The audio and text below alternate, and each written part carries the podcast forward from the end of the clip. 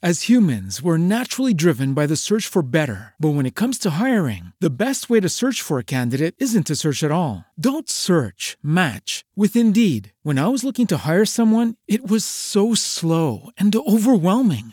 I wish I had used Indeed. If you need to hire, you need Indeed. Indeed is your matching and hiring platform with over 350 million global monthly visitors, according to Indeed data, and a matching engine that helps you find quality candidates fast. Ditch the busy work. Use Indeed for scheduling, screening, and messaging so you can connect with candidates faster. And Indeed doesn't just help you hire faster. 93% of employers agree Indeed delivers the highest quality matches compared to other job sites, according to a recent Indeed survey. And listeners of this show will get a $75 sponsored job credit to get your jobs more visibility at Indeed.com slash podcast. That's Indeed.com slash podcast. Terms and conditions apply. When you drive a vehicle so reliable it's backed by a 10 year, 100,000 mile limited warranty, you stop thinking about what you can't do and start doing what you never thought possible. Visit your local Kia dealer today to see what you're capable of in a vehicle that inspires confidence around every corner. Kia, movement that inspires. Call 800 333 4KIA for details. Always drive safely. Limited inventory available. Warranties include 10 year 100,000 mile powertrain and 5 year 60,000 mile basic. Warranties are limited. See retailer for details. Buona domenica per chi ci segue in prima visione, caduto tutto subito per cominciare. Dicevamo buona domenica per chi ci segue in prima visione. Sono molto contento quest'oggi di ritrovare Pietro Ratto. Ciao Pietro. Ciao a tutti, ciao Fabio, ciao. Allora, caro Pietro, così per eh, sentire un po' quella che è la tua visione, che comunque già chi ti segue con Bosco Ceduo conosce, anche per parlare di altre tue uscite eh, relativi ai tuoi libri. Uno è uscito, poi c'è un aggiornamento sull'onda anomala che uscirà proprio a brevissimo e quindi sono, ce ne sono di cose di cui parlare. Innanzitutto, Pietro come hai vissuto questo passaggio no? da, da, un'emergenza a un'altra? No? Stiamo ondeggiando da una crisi all'altra senza soluzione di, di continuità. Ma è senz'altro un momento sconfortante, bisogna radunare le forze, il coraggio, non è assolutamente scontato che eh, tutto si riesca ad affrontare nel, nel, nel pieno equilibrio. Mm, sono colpito eh, personalmente, ma anche mh, così eh, a livello di mh, eh, così, testimonianze di altre persone, eh, i molti che scrivono, eccetera, rispetto al fatto che mh, questa crisi così forte, che comporta sempre più violazioni delle nostre libertà, della nostra dignità, eh, e umiliazioni varie, poi si ripercuote, si riverberi nella vita di tutti i giorni, nella nostra, nella nostra quotidianità e quindi eh, si trasformi in difficoltà familiari anche molto gravi, in situazioni in cui ci rendiamo conto di colpo che quello che avevamo vissuto finora era falso, finto o una specie comunque di messa in scena più o meno inconsapevole, che le relazioni che abbiamo intessuto anche a livello di amicizia o di parentela o relazioni coniugali sono in realtà eh, a rischio addirittura sfilacciate o distrutte eh, da questo muro enorme che eh, queste, questi provvedimenti assolutamente discutibili hanno eretto tra le persone, eh, muri che stanno minando fortissimamente, violentemente il tessuto sociale, no? la coesione del, del tessuto sociale.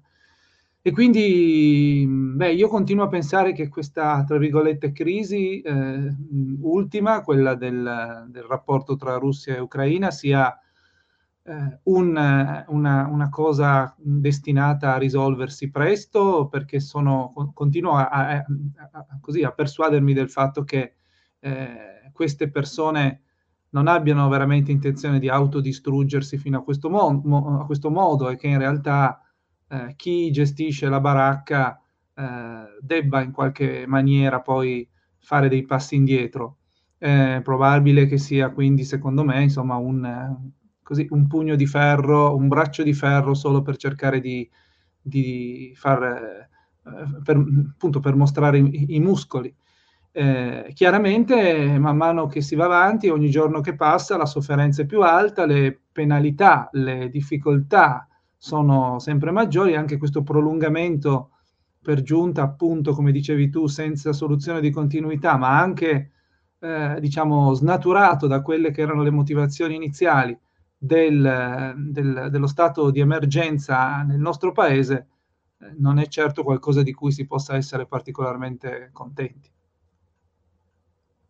Ci sono anche delle assonanze, cioè qualcuno dice il piano del famoso grande reset potrebbe continuare, vedi ora quello che succede con l'energia, con il costo carburante, con le materie prime, eh, tu la vedi una linea di continuità? Ma io non sono mai stato molto convinto di questo piano per il semplice fatto che continuo a pensare che non è che se qualche pazzo lo concepisce, allora questo significhi che debba per forza realizzarsi e che siano tutti completamente matti. Sicuramente mh, eh, comunque delle assonanze ci sono, quantomeno io vedo quella della paura, de, di questo regime della paura che attanaglia tutto e tutti e che impedisce alle persone di riflettere, di, di ragionare, di mantenere un equilibrio, ripeto, anche e soprattutto nelle relazioni interpersonali. E questo alla lunga sfibra completamente la vita degli uomini e delle donne. E quindi eh, io vedo soprattutto questa continuità, anche se è vero che si possono fare dietrologie eh, molto più così sofisticate. Io ho, ho, sempre voluto attenermi ai fatti e forse questo è il difetto, tra virgolette, di chi si occupa di storia e dunque cerca sempre di, tenere, eh, di prendere in considerazione il presente in maniera il più la più possibile distaccata, perché poi sui fatti e quindi quelli che si sono poi verificati già, che per giunta anche lì a distanza di qualche tempo si può cominciare a ragionare. Eh, certo eh, mi stupisce come tutto ciò non eh, porti eh, soltanto, a, no, no, non si limiti alla, alla, alla preoccupazione o al, o all'amarezza più o meno generalizzata, ma non porti a forme di, mh, mm, eh, così, di contrasto eh, più accese. Io eh, sono sgomento circa il fatto che i nostri governanti, che dovrebbero essere i nostri custodi, i nostri padri, siano invece assolutamente coloro che eh, ci abbandonano a noi stessi o addirittura che ci remano contro come sta accadendo. Già solo questo dovrebbe bastare per eh, mettere in stato d'accusa queste persone, già solo questo dovrebbe bastare per creare situazioni di malcontento molto più forti di quelle finora organizzate eh, e eh, in relazione alle quali io mi metto assolutamente a disposizione in prima persona.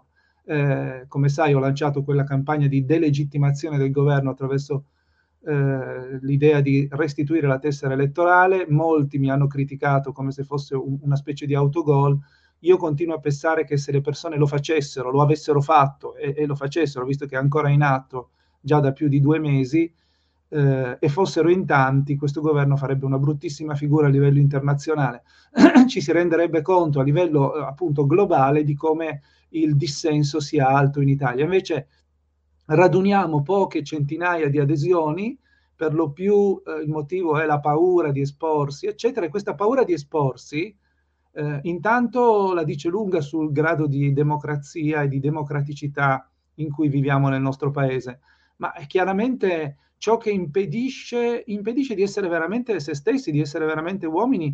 Questa paura si riflette poi nella paura di amare, di amarsi, di buttarsi in una relazione, di mh, credere in qualche cosa, di eh, stabilire amicizie, di anche solo decidere di incontrarsi e, ehm, e questo è tutto a detrimento della, eh, de, della coesione sociale, ma anche de, dell'autenticità della, dell'esistenza di ognuno di noi e a favore di chi invece eh, ne sta beneficiando. Quindi eh, questo aspetto è particolarmente inquietante e eh, bisogna assolutamente contrastarlo. P- pensiamo solo alla notizia di ieri, a questo taser che viene adottato anche dalle forze dell'ordine italiane e all'uso che se ne potrà fare, per esempio, nelle, nel corso delle manifestazioni dei cosiddetti Novax, ormai criminalizzati al punto da essere trattati come terroristi. Cioè noi stiamo marciando rapidissimamente verso uno stato di polizia totale e, e, secondo me è venuto veramente il momento di eh, opporre una resistenza forte. Ecco, qui eh, appunto ti avevi chiesto un po' il bilancio di questa iniziativa, no? della restituzione della tessera elettorale. A volte mi fanno una domanda a cui io non, non so rispondere, cioè mi chiedono delle persone che, che magari sono molto indignate per quello che accade e mi chiedono ma perché, riferendosi in particolare agli italiani, eh, non c'è una reazione forte come abbiamo visto in altri paesi, non che questo serva a fermare l'agenda, però quantomeno insomma c'è una reazione che c'è stata, l'abbiamo vista in Canada, l'abbiamo vista no, molti, per molti mesi in Francia, cioè perché le persone quasi accettano no, in modo supino tutto quello che accade. Ecco, io eh, non so dare una risposta a questo, anche osservando, ognuno osserva nella propria realtà e, e vedi no, un, una, un, adeguamento, un'adesione eh, quasi totale a tutto quello che arriva, così come in questi giorni no, nessuno si chiede, a parte noi o chi ci segue, il fatto che comunque il Covid sia, sia letteralmente, cioè sparito mediaticamente, sembra sparito anche nella realtà. In effetti eh, siamo nella, nella, quella che eh, Heidegger chiamava l'epoca delle immagini del mondo, anche se eh, si riferiva più ad aspetti legati alla, alla, alla visione del mondo, alla concezione del mondo, ma in realtà siamo nell'epoca delle immagini, delle immagini del mondo, come ho cercato di spiegare io in un, in un libro che, che, appunto è appena uscito e che si intitola Bosco Ceduo. Eh, ossia siamo nell'epoca in cui eh, ciò che eh, accade, accade soltanto se accade mediaticamente e quindi sicuramente eh, come si può dire, spegnere la televisione, spegnere però anche il computer, spegnere tutto significa riappropriarsi di una realtà autentica eh, e, e, probabilmente molto più felice o, o quantomeno rasserenante. Però il problema è che poi questo comporta un'assenza di informazioni e una mancanza di consapevolezza rispetto a quello che intanto accade intorno a noi e quindi purtroppo non lo si può fare completamente. Mm, diciamo che la situazione è, è, complicata, ma secondo me storicamente compromessa, perché siamo, e questa è la, così, la risposta che mi sentirei di dare, siamo un popolo che è sotto padrone dal, dal 500, dalla, dalla, fine del 400 in realtà, con tutte le, le calate in, nel nostro, nella nostra penisola dei francesi, degli spagnoli, poi il passaggio agli austriaci. Siamo stati una, una nazione dominata per secoli che non ha mai avuto questa eh, tra l'altro connotazione e consapevolezza di essere una nazione, di essere un popolo, ma semplicemente frammentata in decine decine e decine di ducati, regni, eh, staterelli, principati e cose varie, repubbliche, eh, per giunta appunto soggiogate da logiche e da eh, imperativi, da regole straniere, una, una, un popolo che quindi abit- eh, si è abituato pian piano a eh, cavarsela come se la cava eh, il servo nei confronti del padrone, no? il pulcinella di turno che riesce sempre ad aggirare l'ostacolo e, e, e ad aggirare la regola.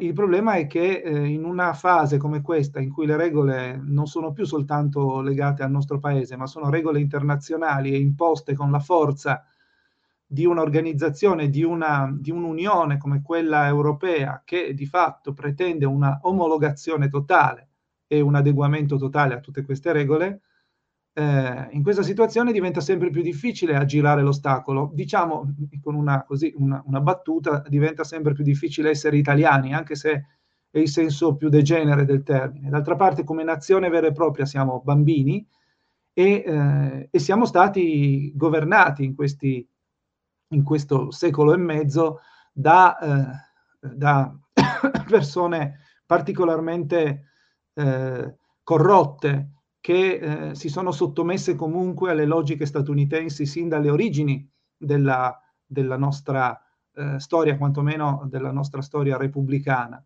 Eh, quindi siamo una nazione indebitata con i grandi banchieri sin, dalla, sin dall'unificazione italiana e poi sottomessa agli americani, alla Nato, alla CIA e eh, alle loro volontà dal momento in cui abbiamo, eh, siamo passati sul carro dei vincitori a metà della guerra e abbiamo quindi accettato di subirne tutte le conseguenze e tutta la sudditanza eh, del caso. E quindi non, noi siamo, siamo, stati, diciamo che quello che è avvenuto senza soluzione di continuità alla nostra storia è sempre stato, almeno negli ultimi cinque secoli, è sempre stato eh, di essere sudditi, ma sudditi non semplicemente di un re, ma sudditi di logiche e di imposizioni straniere, quindi eh, veramente servi. E questo è il modo di reagire nostro, cioè ognuno si barcamena come può, cerca di evitare eh, lo scontro diretto, mh, mm, sta lì a dire dovremmo proprio fare qualcosa, ma aspetta che qualcuno lo faccia. Io f- francamente,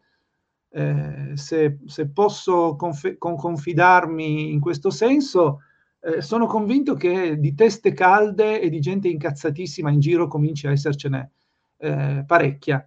E mh, penso che, come è avvenuto spesso anche storicamente le, con le rivolte popolari, eh, a volte basti davvero un, un, uno con, con, un equilibrio eh, ormai compromesso che prende in mano la situazione e, e fa un casino e solleva tutti. E questo forse è il motivo per cui eh, le forze dell'ordine stanno attrezzandosi sempre di più, le misure di polizia nei confronti anche solo di pacifici manifestanti sono sempre più violente, aggressive, perché in qualche maniera il rischio c'è, è alto e, e francamente invece che evitare lo scontro e provare a eh, rino, rinegoziare eh, le cose, eh, eh direi che almeno negli ultimi vent'anni sempre di più il, l'atteggiamento è stato invece quello di inasprire ancora di più le restrizioni, di eh, eh, fregarsene degli scioperi e dei dissensi, di far passare chi manifesta già dall'epoca di Berlusconi in poi come colui che eh, lo fa per, perché è un lavativo, perché non ha voglia di lavorare, perché non sta alle regole, perché è un violento, perché è un aggressivo, pensiamo alla questione del G8 a Genova e questa, questo, così, questa magia questa stregoneria che sono riusciti a, a, a operare porta poi le persone eh, ad essere sempre più convinte che chi, i pochi, insomma, che esprimono un dissenso, anche solo un dubbio, siano pericolosi, ecco, quindi da isolare in tutti i modi, addirittura pericolosi nel senso dell'essere contagiosi. Infatti in questi giorni mi aveva colpito, c'era uscita una notizia del, che i servizi segreti appunto stavano attenzionando dei canali Telegram, quei canali Telegram no, che erano stati espressioni dei cosiddetti Novax, perché adesso facevano una propaganda pro Putin, come se, eh, voglio dire, io non ho, come dire, posizioni particolari, no, se non sottolineare eh, quello, il modo in cui no, i, i, media mainstream eh, trattano no, la questione, anche questione della guerra, tutta spro- sproporzionata solamente eh, da una parte e demonizzazione dell'altra, quindi oltre a sottolineare questo, poi ovviamente non penso che Putin sia un santo o che magari verrà a salvarci tipo Trump, quindi c'è quella narrativa che comunque vedo che fa, fa molta presa e, e, poi se vuoi ne parliamo no? sul perché... Eh, si arrivi a credere ecco, che c'è qualche espressione del potere che poi comunque magari è più buona e, viene, e venga a salvarci. Ma però al di là di questo, evidente, cioè, quale sarebbe il reato di essere a favore di Putin o avere simpatia per Putin o avere simpatia per la Russia? Cioè c'è una criminalizzazione già di questa posizione, di un'opinione poi sostanzialmente. Sì, è una, un graduale ma inesorabile spostarsi verso una forma di dittatura che è diventata, ma che è già da tanto tempo, sempre più di tipo psicologico. Io mi ricordo che quando ero ancora a scuola a insegnare, eh, tante volte l'ho anche già ricordato, eh, capitava proprio questo, che quando qu- qualcuno di noi eh, si trovava in eh, contrasto con quello che erano le decisioni del, del, del dirigente scolastico, no? dell'ex preside, non aveva il coraggio di dirlo assolutamente in un collegio docenti, si affidava al ratto di turno, che era l'unico che poi si prendeva anche le responsabilità e le conseguenze del suo dissenso, e le cose le comunicava, ce le si comunicava dietro gli angoli, a porte chiuse, sottovoce. e sto parlando appunto di un Andy che si è consolidato già dall'inizio del terzo millennio, già dagli primi anni 2000 nella scuola italiana. E immagino che la stessa cosa sia avvenuta negli altri luoghi di lavoro, anche se nella scuola eh, questo è molto più eh, pericoloso, insidioso, perché si tratta di dare un esempio ai ragazzi. Quindi abbiamo tirato su codardi eh, perché eh, questi codardi sono stati formati da degli insegnanti codardi. Abbiamo insegnato anche solo con il nostro esempio, col nostro alzarci subito in piedi quando arriva il dirigente in classe, anche se magari eh, ha appena promulgato una circolare assolutamente vergognosa o immorale o comunque diseducativa, questo insegnare che comunque l'autorità sia al primo posto e che si debba eh, obbedienza a chiunque ha un, eh, un, riveste un ruolo superiore eh, indipendentemente dal suo grado di coerenza, di trasparenza, di onestà, eccetera. E quindi eh, agire in questo modo in un contesto come quello scolastico è doppiamente grave, perché eh, appunto eh, crea un imprinting eh, molto pericoloso, tanto più freudianamente parlando, man mano che, cioè più, le, più l'età è bassa, no? Quindi più si ha a che fare con bambini piccoli, che quindi imparano in maniera acritica un atteggiamento.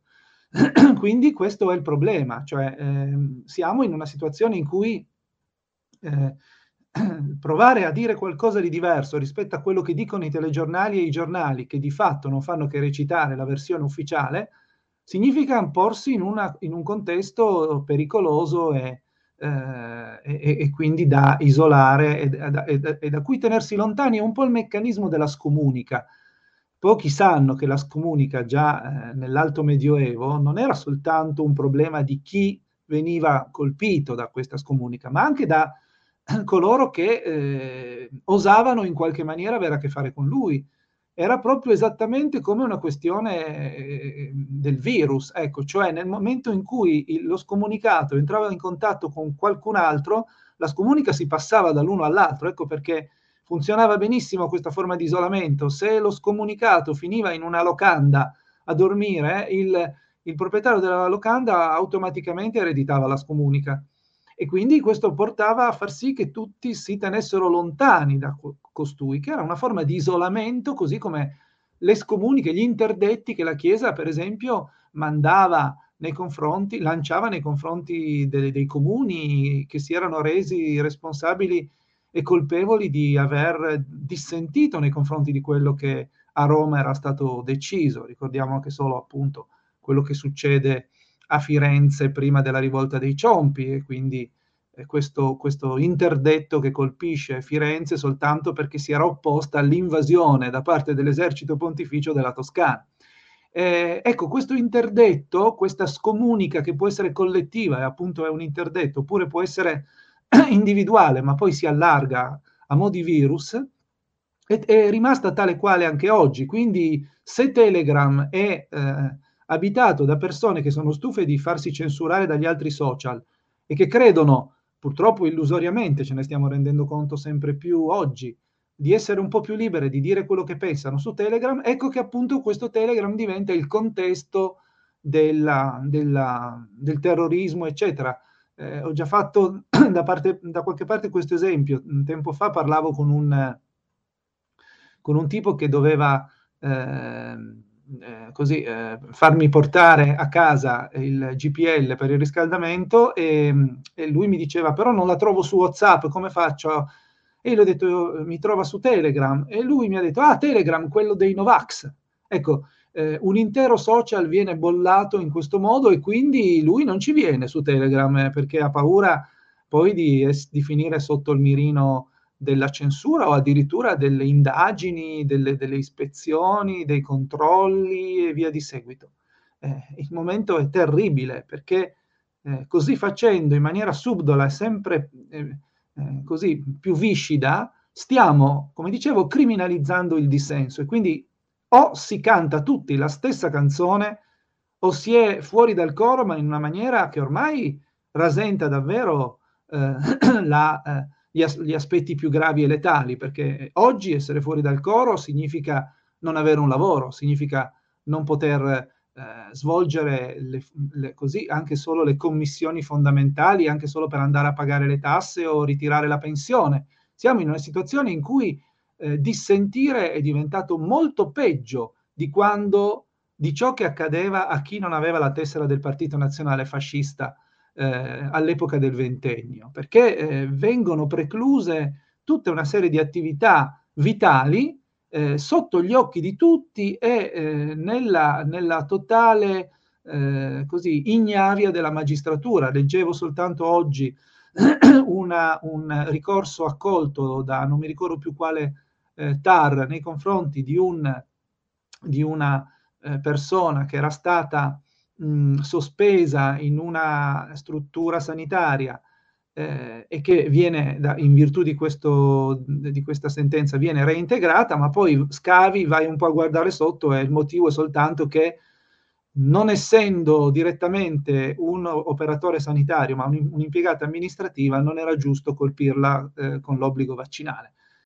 As humans, we're naturally driven by the search for better. But when it comes to hiring, the best way to search for a candidate isn't to search at all. Don't search, match with Indeed. When I was looking to hire someone, it was so slow and overwhelming. I wish I had used Indeed. If you need to hire, you need Indeed. Indeed is your matching and hiring platform with over 350 million global monthly visitors, according to Indeed data, and a matching engine that helps you find quality candidates fast. Ditch the busy work. Use Indeed for scheduling, screening, and messaging so you can connect with candidates faster. And Indeed doesn't just help you hire faster. 93% of employers agree Indeed delivers the highest quality matches compared to other job sites, according to a recent Indeed survey. And listeners of this show will get a $75 sponsored job credit to get your jobs more visibility at Indeed.com slash podcast. That's Indeed.com slash podcast. Terms and conditions apply.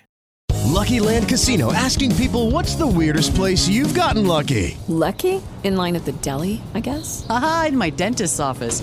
More than once, actually. Do I have to say? Yes, you do. In the car before my kids' PTA meeting. Really? Yes. Excuse me, what's the weirdest place you've gotten lucky? I never win and tell. Well, there you have it. You can get lucky anywhere playing at LuckyLandSlots.com. Play for free right now. Are you feeling lucky? No purchase necessary. Void where prohibited by law. 18 plus. Terms and conditions apply. See website for details.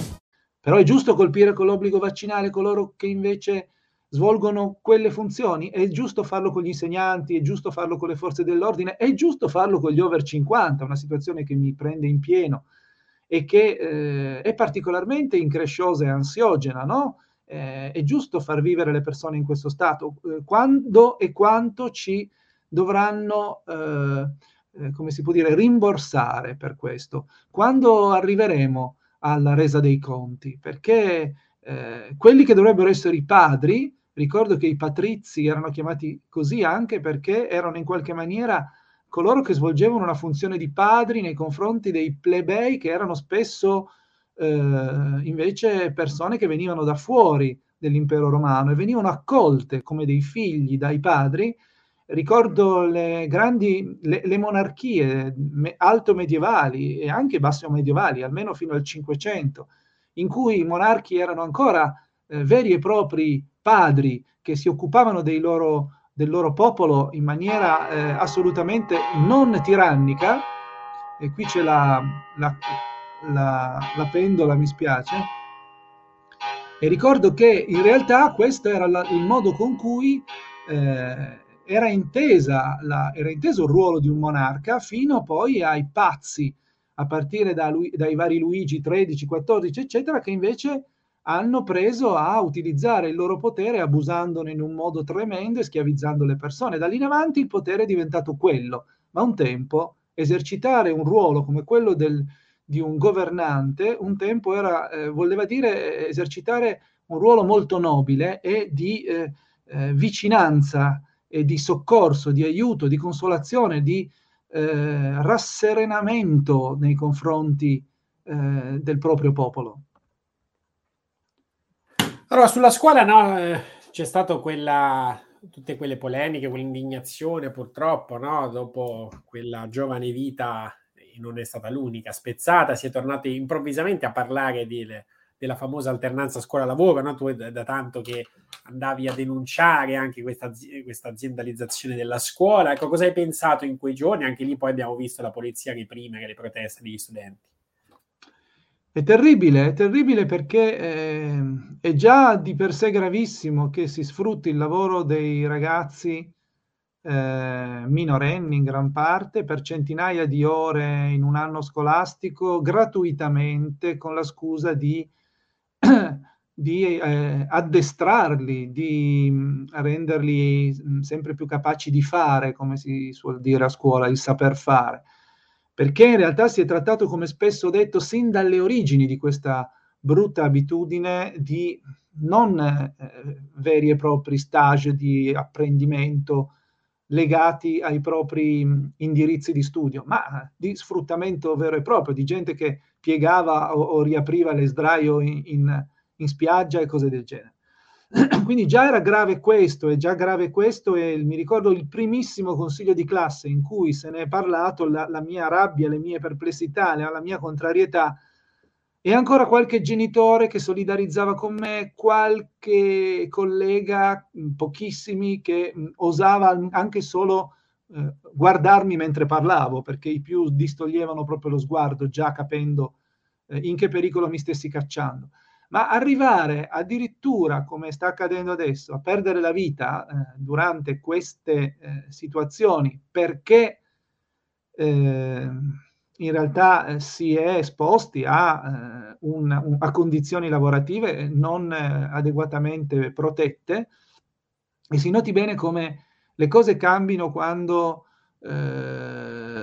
un, eh, un, operaio muore sul posto di lavoro e quante indagini e quanti scaricabarile e quanti, e quanti colpevoli poi vengano effettivamente trovati e come invece venga messa subito a tacere la cosa quando accade a uno studente eh, che è assolutamente eh, quello più da proteggere, il giovane, insomma, eh, ma che crea un imbarazzo tale per cui bisogna assolutamente spegnere i riflettori e lasciar correre.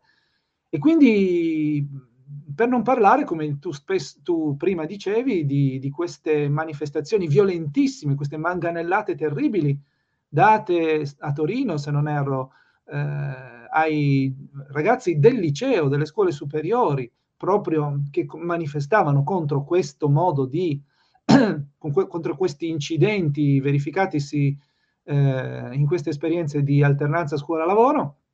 E, e, e davvero eh, sono immagini raccapriccianti quelle che hanno girato in rete, perché in realtà, eh, in realtà quello, che, quello, che, si vede è eh, persone eh, che potrebbero essere tranquillamente in età di genitori che picchiano violentemente ragazzi che appunto potrebbero essere i loro figli dove stiamo arrivando, a che punto, siamo gelos- gelosissimi dei nostri bambini, li proteggiamo da tutto e da tutti.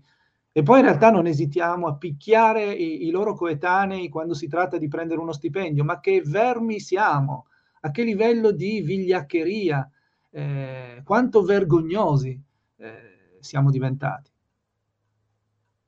Eh già, proprio, proprio così. Voglio farti una domanda eh, non provocatoria, ma sul ruolo stesso della scuola, eh, perché comunque di cose che non andavano anche prima, ovviamente adesso siamo andati oltre ogni, ogni degenerazione, ma eh, il concetto di scuola stessa, no, comunque per come è impostata anche in Italia, no? Com- fin da bambino, stare seduto tutta una serie di ore, magari senza andare a accendere i talenti di questi adulti del domani, quindi solo un imprinting che sembra appunto finalizzato a creare il suddito del futuro. Ecco, quale dovrebbe essere invece, cioè una scuola ideale dovrebbe essere, dovrebbe comunque cominciare dal distruggere anche questo modello qui, cioè anche quello classico, tradizionale, che comunque ha contribuito a, appunto a creare un popolo, un non popolo, come dicevi prima. Il modello giusto in generale ormai è diventato, eh, ed è urgente sempre più che, che, che, sia in tale modo, che sia da, da, considerare in tal modo, il modello che distrugge tutto. eh, siamo di fronte a un'epoca in cui l'unica cosa che bisogna fare è distruggere. Bisogna distruggere un sistema marcio, marcio sin dalle sue fondamenta, marcio nelle sue fibre più intime e, e quindi ricostruire. E la ricostruzione, come ho, ho detto tante volte, parte dalla scuola, assolutamente dalla scuola, perché parte dall'uomo e quindi bisogna rifare l'uomo nuovo, bisogna riportarlo eh, alla luce, farlo uscire dall'ombra e ciò non può che avvenire nei piccoli, nei bimbi, nei bambini molto piccoli che vanno, eh, vanno liberati da questa sudditanza. Eh, guarda, io non penso, non sono uno che, che considera giusto violare le regole in generale, anzi, io credo che il rispetto delle regole sia fondamentale e eh, tra l'altro sono convinto che questo rispetto delle regole debba avvenire eh, non tanto, anzi assolutamente non per abituarsi a un'autorità esteriore.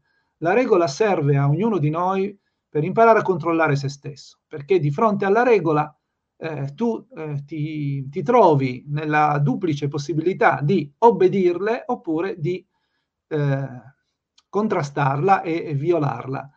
E, e quindi di fronte a questa scelta, eh, eh, intanto devi utilizzare la razionalità per poter eh, scegliere quale delle due strade percorrere e poi esercitare un controllo, perché se questa regola va, per esempio, seguita, allora a quel punto bisogna imparare a controllare i propri impulsi, visto che questa regola tende a limitarli. Ora però questo non significa che tutte le regole vadano eh, assolutamente così eh, rispettate eh, a prescindere, perché c'è un problema che è quello che viene posto da Socrate, da Thoreau, eccetera, cioè il problema della moralità della regola e quindi una regola che eh, sia immorale può anche essere una regola, può anche essere una legge dello Stato, ma se è discriminatoria o immorale non va assolutamente rispettata. Eh, tutto questo, ne abbiamo già parlato, tutto questo diffondere, questo, tutto questo dare enorme importanza all'educazione civica a scuola e eh, invece non parlare mai della moralità che attiene alla libertà personale, quindi alla capacità di scegliere sulla base di principi morali e non soltanto di regole esteriori politiche o civili. Ecco, tutto questo dar importanza solo alla dimensione della legalità e non a quella della moralità gioca proprio contro la nostra libertà e contro la nostra capacità di controllarci, perché ci insegna che a controllarci deve essere uno Stato, deve essere una norma eteronoma, come dice Kant, no? e quindi una norma che eh, viene dal di fuori.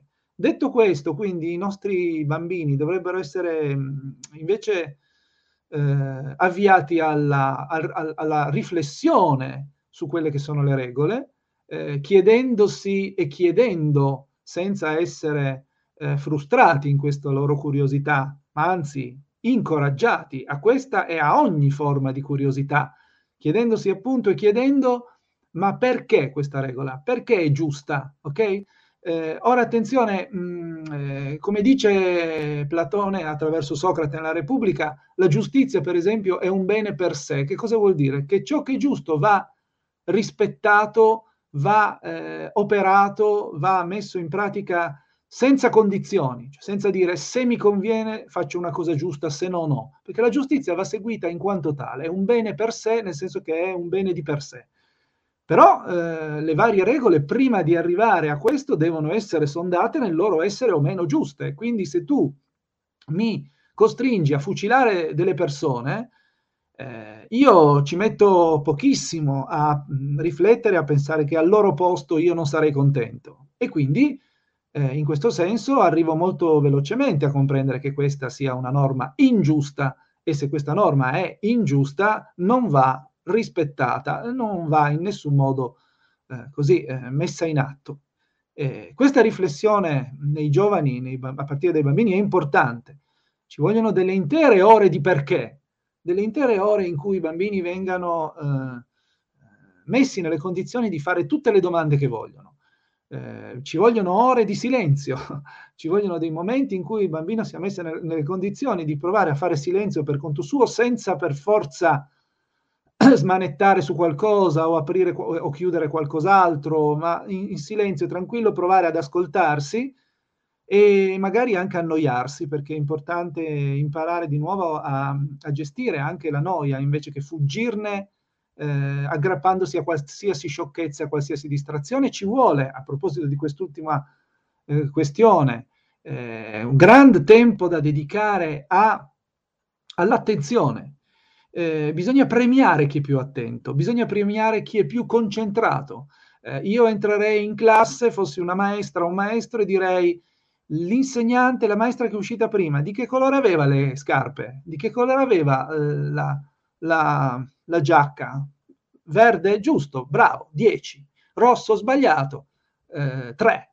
Cioè, nel senso che eh, bisogna che i bambini imparino a tenere eh, forte la loro attenzione nei confronti del presente, di quello che accade, perché è così che imparano sin da piccoli a eh, non distrarsi.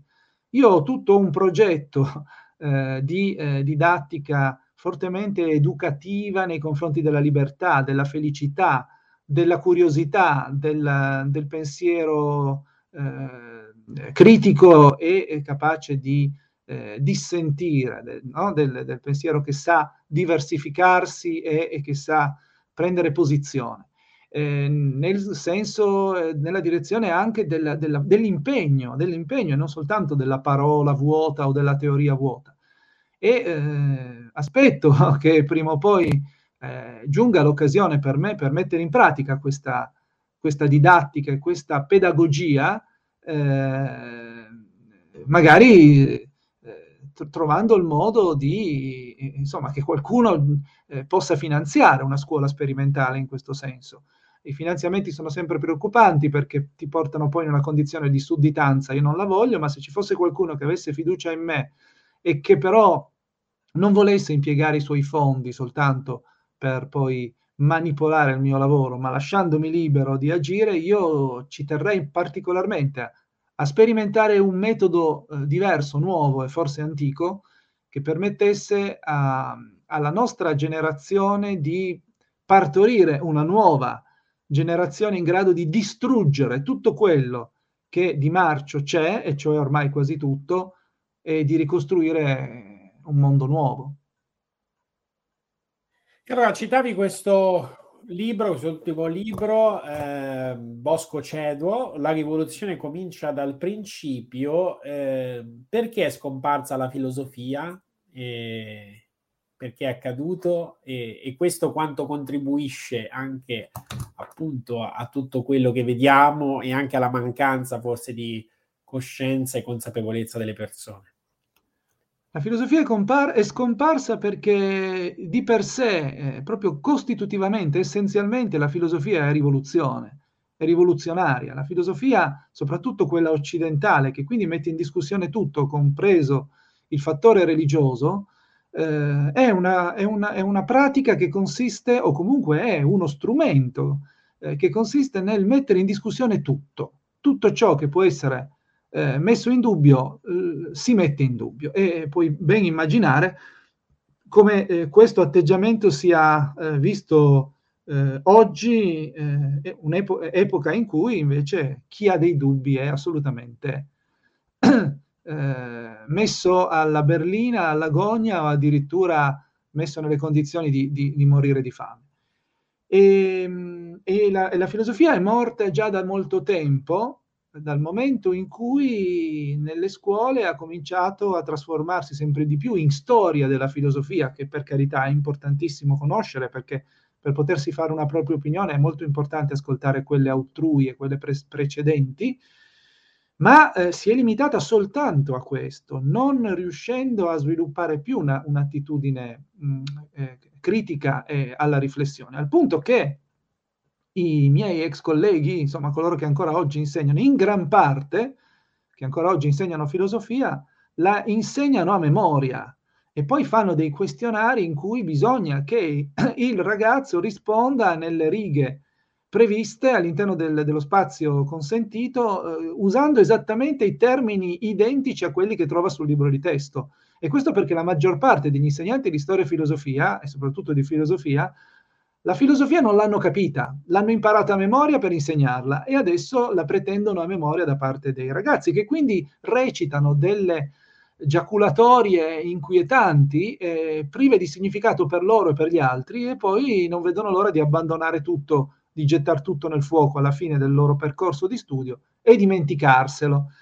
Eh, la filosofia è morta in questo ed è morta eh, nel momento stesso in cui eh, la eh, condanniamo ad essere una sciocchezza teorica. Sempre più spesso mi sento dire intorno, anche da persone vicine, che eh, è inutile continuare a, fa- a, a, trattare le questioni in senso filosofico, cerchiamo di essere concreti, senza rendersi conto che nessuna concretezza è possibile senza prima una riflessione. Un problema non può essere concretamente risolto se prima non lo si è compreso. E tante persone vivono la loro quotidianità e decenni, decenni e decenni, se non l'intera loro esistenza, nella eh, incapacità di comprendere che cosa hanno dentro e ciò che li porta a, a effettuare quelle che loro ritengono essere delle scelte, ma in, sono in grandissima parte, se non nella totalità, soltanto automatismi condizionati da eh, eh un'educazione, da un ambiente in cui sono vissuti, dalle sofferenze che hanno provato eh, nelle loro esperienze precedenti e cose varie. Questo pregiudica la vita autentica, la vita vera, pregiudica l'amore, pregiudica la felicità, pregiudica la libertà, la giustizia. È tutto estremamente grave quello che stiamo rischiando, senza una riflessione che, si, che, che volga gli occhi anche al nostro interno e che ci permetta di capire dentro di noi che cosa ci muove, che cosa ci anima, che cosa ci agita, che cosa ci preoccupa, che cosa ci fa soffrire o ci ha fatto in, soffrire in passato, quindi che cosa provoca poi in noi cer- un certo atteggiamento. E direi che in un'epoca come quella di oggi, e, ne, e in uno dei saggi presenti in questo libro uh, ne parlo, in, in, un'epoca come quella di oggi in cui eh, si dice che eh, non c'è bisogno, non c'è più bisogno di filosofia, ecco, in un'epoca come quella di oggi mai come nelle epoche pre- precedenti eh, si, si, intenda implicitamente che eh, come dire, eh, questo bisogno ci sia. Cioè, continuare a dire che non c'è più bisogno di filosofia dimostra solo quanto ce ne sia bisogno, perché se siamo arrivati al punto di non sentirne più la necessità è perché ne abbiamo una necessità enorme, cioè perché abbiamo completamente perduto l'orientamento e a questo punto soltanto la riflessione critica soltanto l'introspezione, soltanto l'elaborazione di ciò che viviamo in una maniera più eh, consapevole e eh, intellettualmente onesta e trasparente possono salvarci da questa notte che Heidegger, per dirla con Heidegger, è di fatto e sicuramente la notte più nera della nostra storia. Infine, Pietro, cosa aspettarci da questo aggiornamento, questa nuova edizione che sta per uscire dell'Onda Anomala, uno dei tuoi libri più famosi e che ha suscitato riscontri relativamente al caso di Aldo Moro? Ma sicuramente eh, ci sono diversi aspetti. Intanto per coloro che l'hanno acquistato all'inizio sull'onda di quella che era la prima intervista che ho eh, eh, rilasciato a BioBlue da, nella mia vita, cioè in quel luglio del 2017, in cui appunto è venuto fuori quel discorso, quel, quel, video su cosa ne sai di Aldo Moro, una cosa del genere, cosa che non sappiamo, che sapeva Aldo Moro, non mi ricordo. E ehm, questo, rispetto a coloro che l'hanno acquistato all'epoca, ci sono capitoli nuovi come eh, per esempio un capitolo che si intitola, si intitola Fuori onda, in cui faccio un bilancio eh, dei primi, se non erro, due o tre anni dall'uscita del libro relativamente a quello che è accaduto, per esempio, alla commissione Moro guidata da Giuseppe Fioroni, le novità che sono state appurate, quanto quello che nel libro io sostenevo eh, sia stato effettivamente accertato negli anni successivi, seppur poi non non eh, facendo nulla per aggiustare il tiro e per trovare effettivamente i veri colpevoli da assicurare alla legge, anche perché di nuovo torniamo su una questione che è quella internazionale, che è quella legata agli Stati Uniti e quindi quel tasto è pericoloso e non va in nessun modo premuto. E poi c'è l'ultimo, l'ultimo contributo, l'ultima sezione mh, breve che ho inserito all'interno di questo libro, che è un'intervista direttamente eh, fatta al, eh, all'ispettore Enrico Rossi, che è colui che ha curato le indagini eh, eh, del, del, caso, cioè quelle di cui eh, si parla in questo mio libro del 17, che quindi eh, il, 16, il 15 marzo compie 5 anni, e ricordiamo che il giorno dopo, il 16 marzo, sono, saranno 44 anni dalla strage di Via Fani, e quindi siamo insomma in, su, sul pezzo. E eh, questa intervista in cui in qualche maniera l'ispettore che ha curato le indagini rispetto a una pista indagativa che è al centro di questo libro e che tuttora giace sui tavoli della Procura di Roma senza che nessuno eh, dia corso a questa indagine, tra l'altro particolarmente fondata, suffragata da molti aspetti probanti, eh, interessanti e oggettivi, eh, ma siccome scomoda, appunto, giace lì e non viene in nessun modo tenuta in considerazione, e stiamo parlando di una cosa, di, un, di un'indagine che ha, se non erro, circa 10-11 anni, e, eh, e, quindi in qualche maniera ho voluto a, a accendere il microfono a Enrico, a questo ispettore eh, con il quale sono diventato amico, eh, per chiedergli cosa ne pensi, che cosa pensa di questo stallo, di questo silenzio, che cosa pensa a distanza di tutti questi anni del lavoro che ha svolto, che bilancio fa e eh, quali sono gli aggiornamenti che può darci rispetto a quelle che sono state le ultime novità intercorse rispetto alle indagini su questo, che è uno dei tanti, forse il principale, forse il primo o comunque uno dei più, dei più eh, de, de, de, dire, dei fondamentali eh, episodi della storia eh, eh recente italiana legati alla, strat- alla cosiddetta strategia della tensione. Pietro, grazie davvero di questa chiacchierata. E, tra l'altro segnaliamo anche le tue pillole su Spotify eh, come ulteriore momento di crescita e di piacere, insomma, per chi ti segue. Grazie, grazie a presto. Grazie a te Fabio, grazie a tutti. Eh, insomma, cerchiamo di mantenere alta la dignità e di continuare a vivere eh, nel coraggio e nella forza di chi vuole ad ogni costo ripristinare libertà, giustizia e felicità. Grazie a tutti. Grazie Pietro, ciao. Ciao ciao. As humans, we're naturally driven by the search for better. But when it comes to hiring, the best way to search for a candidate isn't to search at all. Don't search, match with Indeed. When I was looking to hire someone, it was so slow and overwhelming. I wish I had used Indeed. If you need to hire, you need Indeed. Indeed is your matching and hiring platform with over 350 million global monthly visitors, according to Indeed data, and a matching engine that helps you find quality candidates fast. Ditch the busy work. Use Indeed for scheduling, screening, and messaging so you can connect with candidates faster. And Indeed doesn't just help you hire faster. 93% of employers agree Indeed delivers the highest quality matches compared to other job sites, according to a recent Indeed survey. And listeners of this show will get a $75 sponsored job credit to get your jobs more visibility at Indeed.com slash podcast. That's Indeed.com slash podcast. Terms and conditions apply. Lucky Land Casino asking people what's the weirdest place you've gotten lucky? Lucky? In line at the deli, I guess? Aha, in my dentist's office. More than once, actually. Do I have to say? Yes, you do. In the car before my kids' PTA meeting. Really? Yes. Excuse me, what's the weirdest place you've gotten lucky? I never win and tell. Well, there you have it. You can get lucky anywhere playing at LuckyLandSlots.com. Play for free right now. Are you feeling lucky? No purchase necessary. Void where prohibited by law. 18 plus. Terms and conditions apply. See website for details.